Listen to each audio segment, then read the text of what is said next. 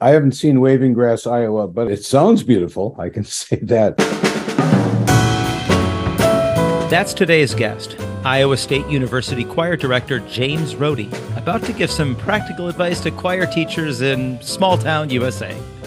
Welcome to Music Ed Insights. I'm Alan Feirer, here with Steve Shanley. Each episode, Alan and I talk with national thought leaders in music education with practical insights for K 12 music educators. Steve, tell us about today's guest. James Rohde is the director of choral activities at Iowa State University, where he conducts the Iowa State Singers, 140 voice Iowa Statesmen, and teaches choral conducting and literature. Since his appointment at ISU in 2000, the choral program has grown to include roughly 400 undergraduate choristers. Choirs under his direction have toured internationally and been honored with performances at several several distinguished music conferences, including the American Choral Directors Association and National Collegiate Choral Organization conferences. His works have been published by Hal Leonard, Santa Barbara, and other publishing companies. And since 2003, he's been the artistic director of the Des Moines Choral Society. Find James' full bio, show notes, and resources at www.musicedinsights.com. What was a high point for you in this interview, Alan? I read an article a while ago in JRME, the Journal for Research in Music Education, was many years ago, but it was about how effective rehearsals tend to involve three things less director talking, short warm ups, and one minute downtime breaks between rehearsal segments. Rohde confirms the value of these simple, easy to implement practices. What about you, Steve? I appreciated how he was able to share his tips for working with the skilled voices in his university choirs, but he could also very quickly pivot to share what he does when working with students who aren't quite as developed. Yes. His point that any musician at any level can be expressive and use good tone is one of my favorite bits. Let's get to our conversation with James Rohde. Jim Rohde, welcome to the program. It's great to be here. Thanks for inviting me. Well, you've probably had more groups selected for national level conference performances than any other choral conductor in the country. And obviously, a successful choir is going to be skilled in many areas like tone quality, expression, appropriate music selection. But I'm curious if you think there are one or two areas where you particularly excel and help your groups stand apart from others. I'm not sure uh, that my group stands out so much from others, but thanks for asking that question. But I would just say that when I get in with them, I ask them to work on my top three priorities that I have in every rehearsal, and not just every rehearsal, but on every note that they sing. It's uh, number one, that it's in tune, and number two, that their tone is try to make it drop dead gorgeous, and number three, that they're really expressing the meaning of the music. So, intonation, beauty of tone, and expressivity. Those are kind of the three words I put on the board. And I ask them whenever they're singing, those three things should be front and center. I'm working on those three aspects of the music in the first rehearsal of the year. Um, I do think, you know, a choir should be expected to sing in tune and they should be able to sing expressively. So there's two of the three things I mentioned, but I do think that the tone of a choir sets them differently. What does that choir actually sound like? And that invites the listener's ear.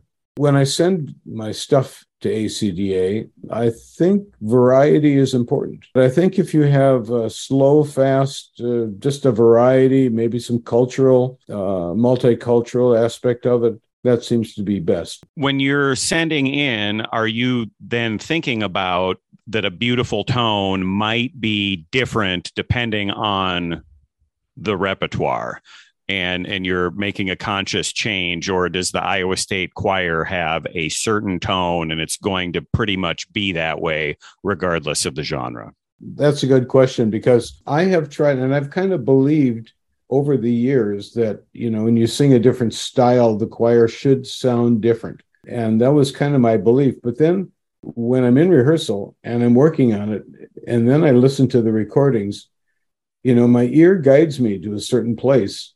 And I end up, though I believe there should be differences, the differences that I my ear hears are rather slight from one piece to, to another because my ear goes toward that vowel, my ear goes to the pitch, to balance in the choir. It would be nice to say that, boy, listen to the variety I have. But in the end, when I when I listen to it, I don't have that much variety. And I don't know if I should be apologetic about that or not. So let's talk about the practical part of this first, second, third rehearsal when you said right away you're working on these things.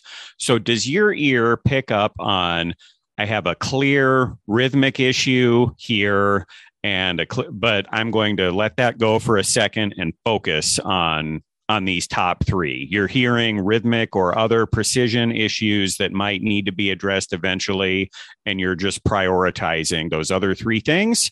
How does that kind of go through your brain, or is it just does it just all happen naturally? Those three things just naturally happen because my ear catches on to those. As you mentioned, rhythm, for example, I didn't mention rhythmic quality as one of my important aspects.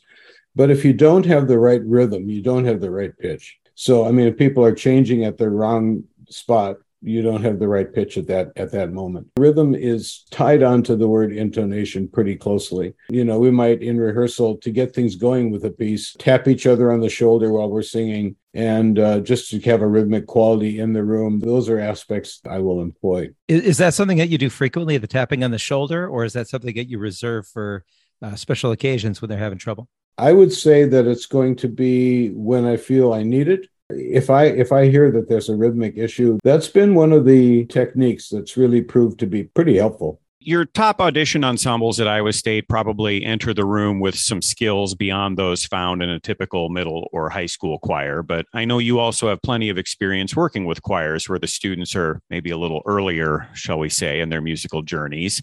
So when you're working with students who aren't as developed vocally and musically, I assume that these are the same three top priorities. Do you approach it a little bit differently when they're a little earlier or maybe not quite as refined versus when you're working with your top group at Iowa State? I would think that with the younger singers, yes, rhythmic accuracy comes in. Getting a rhythmic accuracy is important to me. And also, you know, I do this, I guess, with every choir. And that is just to talk about the meaning of the music and that they feel like they've got something really to say. I'm curious how you structure the beginning of your rehearsals. Some teachers feel the warm up is extremely important, vocal exercises, while others think that the time is precious and want to dive right into the literature. How do you approach it? Well, I approach it a little bit with both. I don't do standard warm ups. Depending on the day, I may do some. Uh, when we come in to sing a concert, I always do some vocal exercises, in part to get the range going, but in part to get their ears going. And just to get a sense of what some of these vowels are that we worked on and try to draw their thinking as well as their um, you know their vocal mechanism together as a choir. Getting back to the uh, warm-ups i'll take a piece of music that i think could be used as a warm-up. I might want to be working today on my concept is as I'm thinking about my rehearsal coming up that I want to work on how to sustain a line and keep a steady dynamic through it.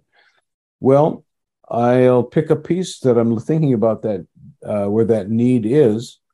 I'll pull out a passage or two from that and I'll start with those passages and just then connect in with the music. So there, in a way, there's a slight, there's a slight warm up with that might be a mental warm up. I might close a rehearsal just because of the way the rehearsal went with a piece that's sustained. It's not an upbeat piece, but it's something really beautiful. And the next day, I might just say, I might take them right back to that moment. And so their minds are already fixated on where we left that last rehearsal. It just takes a matter of seconds, and they're like, oh, yes, I remember this from the other day and they almost just pick it up and go from there. I do stay away from starting with something that's, you know, got a range issue. I'll do some warm ups at the beginning of the year, but from then on, I just have not found that it's been that productive for me. So let's think about your music majors at Iowa State who are going to graduate and become choir directors at a middle school or high school do you think they can take the same approach where they do little or no warm up and can use primarily the repertoire as the warm up or in those settings where there maybe aren't the skills they haven't had lessons maybe they would need to spend a little bit more time? What do you recommend to your students who ask should i be kind of doing the same thing when i'm at waving grass iowa teaching my choir? Yeah I haven't seen Waving Grass, Iowa. It sounds beautiful. I can say that. But I would say that in that situation, they're going to have to employ some warm ups. And I'm, I've encouraged them to uh, make up their own. They can take a piece and pull something out of it and use that as a means of getting the piece going, no question. But yes, at that younger age, they're going to need to get some concepts, but not brainless warm ups, not just da da da da dee da da over and over again. Like, here we go. A piano player just plays them and they sing along. Uh, I'm not a fan of that uh, at all. I have seen some junior high choirs that have brought me to tears with how they can do things. It's just amazing things. I know the ear takes time to develop. I understand that, but you know, I just have a lot of admiration for those choir directors at the junior high level that are are getting the ears starting to work and doing some things vocally and training them so that they have a great career in high school and high college and beyond. And maybe that's because they're engaging in those three basic rules because seventh graders can sing in tune, they can sing with a beautiful tone, and they can sing expressively. And so maybe those are directors who, instead of picking the most difficult or trendy literature, stay focused on those three things. Kids kids like to sound good. Yeah, they do. And, and I'm a fan of finding music that's appropriate and making it beautiful. So you mentioned uh, one technique of starting a rehearsal where you left the previous rehearsal. And I'm curious if you have other techniques you use to keep your students inspired or engaged in rehearsal. And this is especially because I've heard a lot of choir teachers say that being bored can cause you to sing flat. And whether or not you agree with that, I'm guessing you don't want your students to be bored in your rehearsals. So, what other things have you found work well to keep them engaged? Yeah, yeah right. Well, this thing of flatting, um, if a singer sings in a healthy way, focusing the tone and good breath, I do still think that there is another aspect to singing in tune, and that's your ear. And so I do think that some intervals need to be really be watched. I'll quickly mention them to you. Uh, the descending half step the descending minor third, and the ascending whole step. And those are the three that I've asked my singers to really watch. And uh, if they watch those, I feel like a lot of other things uh, fall into place. And just just so I understand, those tend to be flat if we're not careful. Those tend to be flat if we're not careful. Sure, but uh, as far as boredom goes, I someone has told me that when I rehearse, the rehearsal seems to fly by and that I move things along quickly. And it's not that I go in micromanaging things and saying in my rehearsal plan that we're going to spend two and a half minutes on this aspect of this piece, and then we're going to spend 30 seconds on this issue, and now two minutes on this, and laying it out that way. I really don't.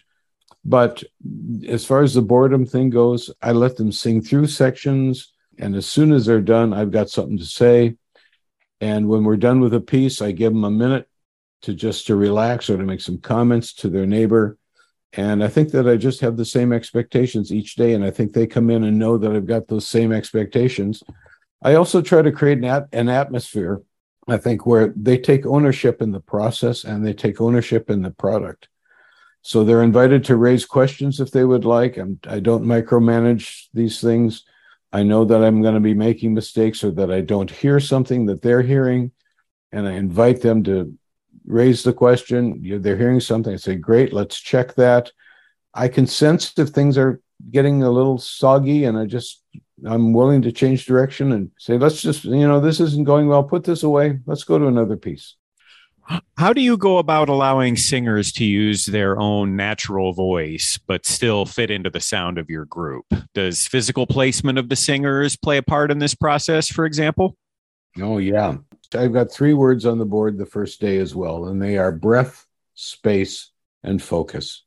And so I want them to know that they're going to have breath for tone, they're going to have space for beauty, and they're going to have focus for that individuality and carrying power and clarity that makes their voice unique. So as we start singing, I ask for some flexibility along the way. I let them sing out a bit first, and there'll even be some students about in the fourth week or so will come up and say, you know, and these are former members, I mean, returning members, you know, we're just not quite getting, you know, this just isn't quite in tune here, whatever. And I say, okay, I know that. Just give it some time. And these things seem to just sort of evolve as time goes on, where, you know, the final product that we actually have is certainly different than what we're listening to right now in week four, five, and six. So I'll start asking for purity of pitch or to center the pitch, you know, with some flexibility. I guess one of the main issues with flexibility is vibrato. And so I don't say a lot about the vibrato in using that word. I will on occasion, but I generally ask them to give a maybe a pure, pure pitch or to center the pitch or I listen for the uniformity of vowels and really, really having us try to match the same vowel because without those two things, you don't have a unison. So, but going back to your question about choir formation, yes, uh, this is really, really uh, a major part of it. And I will switch seating arrangements throughout the year. I will put them where I think they're going to be the best eh, for them as singers and for me as listening to the whole. And uh, then as I hear a voice sticking out here and there, I switch them and the students know I'm just going to be doing that, and uh, that happens often. Things I consider would be height, and that's not just the taller people shouldn't be in the front row, but that if singers can be next to someone of a similar height, they're going to sing better. They're going to have a more connected sound. Vocal quality enters in. Uh, the caliber, like how loud they sing, where you know they can sing rather full, and voice color if it's reedy or more fluty, I place them in different positions. That that way, certain stu- students have more musicianship skills. They're really good at sight reading, or really good with intonation, or really good with tonal memory. They're going to be spaced throughout the choir. I don't put all of them together, but I put I try to spread those out. Someone's poise and personality plays a part in where I place them uh, leadership qualities, or maybe they've got a lot of experience in singing in choir. Just a lot of things come into play. And I just place them throughout the group. I try to spread those qualities uh, throughout instead of having them next to each other. And that goes for so you don't have all of the reedy voices all in one area or all of the fluty voices in one area. You try to spread them out. The students with a lot of poise or presence they are also spread out. In general it's not having a concentration of any one type of voice or student or personality or all together. You are right about that. They're real a real reedy voice. Or one that has a real presence. They're going to be uh, just kind of spattered around probably not in row one and in all likelihood not in row two. But in a four voice choir, they're going to probably be in rows three and four, but next to people where I think they're going to influence them in a positive way. Well, this leads well into balance. I wanted to ask how you generally approach that. Do you have the same number of singers on each part, or do you typically assign more students to certain parts? Do you have that pyramid philosophy of more support from the lower voices, or more of an equal kind of cylindrical approach? Yeah, there are uh, certainly times in the music when, when I do have a pyramid approach. Maybe at the conclusion of a piece where the low basses are there, sopranos are in the mid register. Yeah, I like more bass fiddle than piccolo for sure. I think balance, first of all, is one of the unsung heroes of choral music. I have different different ensembles, you know, like the Iowa State Singers they are a group of let's say they're about 70 members. And if i if i have my pick it's just probably going to be pretty well divided between all four sections. Uh, maybe a little stronger in the bass as far as numbers go and maybe a little bit overbalanced more soprano than alto not by much. I like those pretty equal. Well let's see. Let's say if i had 35 men in the choir 35 tenor basses if i had 15 tenors and 20 basses, I'd be very pleased with that with that balance right there. Or or 14 and 21 would be would would be just just fine. I think I can find beauty in, you know, regardless of of the numbers. I just think it's my job. Or it's my job to work it out so that there is a good balance. I think that's an important thing for our listeners to hear because I think sometimes people might hear your group and think, well, yes, if I were directing a top university group, I would be able to do this and that and not have to worry. But to hear that you are still addressing some of the very same things that our middle and high school choir directors are, where we don't have the perfect number or the perfect spread of ability levels, and that you're solving so many of the same issues that they are. Uh, I think maybe you just make it look a little bit easier uh, than uh, than it is for some of the rest of us. Well, like I, I can tell you that regarding this balance thing, uh, I have found that once you know, if you just if you create a, a, balance on a chord or just a passage, you know, two or three notes, and the students hear that, they never go back. They never go back to where they were because they just they've heard it, they love it, and they'll they'll always go for it. Well, I've heard from some choir directors that you are known for asking your groups for a short I in their sound. Oh yeah, and, yeah. and I have to be honest. I'm a band guy. I don't really know exactly what that means. So, can you break down what that is and why you do it, please? There are three vowels in particular: e, a, a. And I have my choirs uh, remember those three vowels by saying, "Okay, someone just came out of the hills." And you go up and ask him, "Hey, have you had breakfast yet?" And he says, "At at eight. And if they can remember at at eight, then they've got those those those three vowels. So uh, what it amounts to is instead of saying at, you can sing at like eh, with a free open sound. There's nothing wrong with that. But if I put a little short I into it, eh, as opposed to eh, eh, and you can feel the sound come from the jowls up into more like like instead of feeling like there's a uh, oh a pancake in your mouth, you can feel more like there's a Hershey's kiss in your mouth, and you're shooting a tone right to the top of that. And so, if you can do put that little i sound into the into those vowels, uh, I think it it it it brings maturity to the tone. It brings uniformity to the choir. Um, it has a better pitch. It's more clear. It carries more.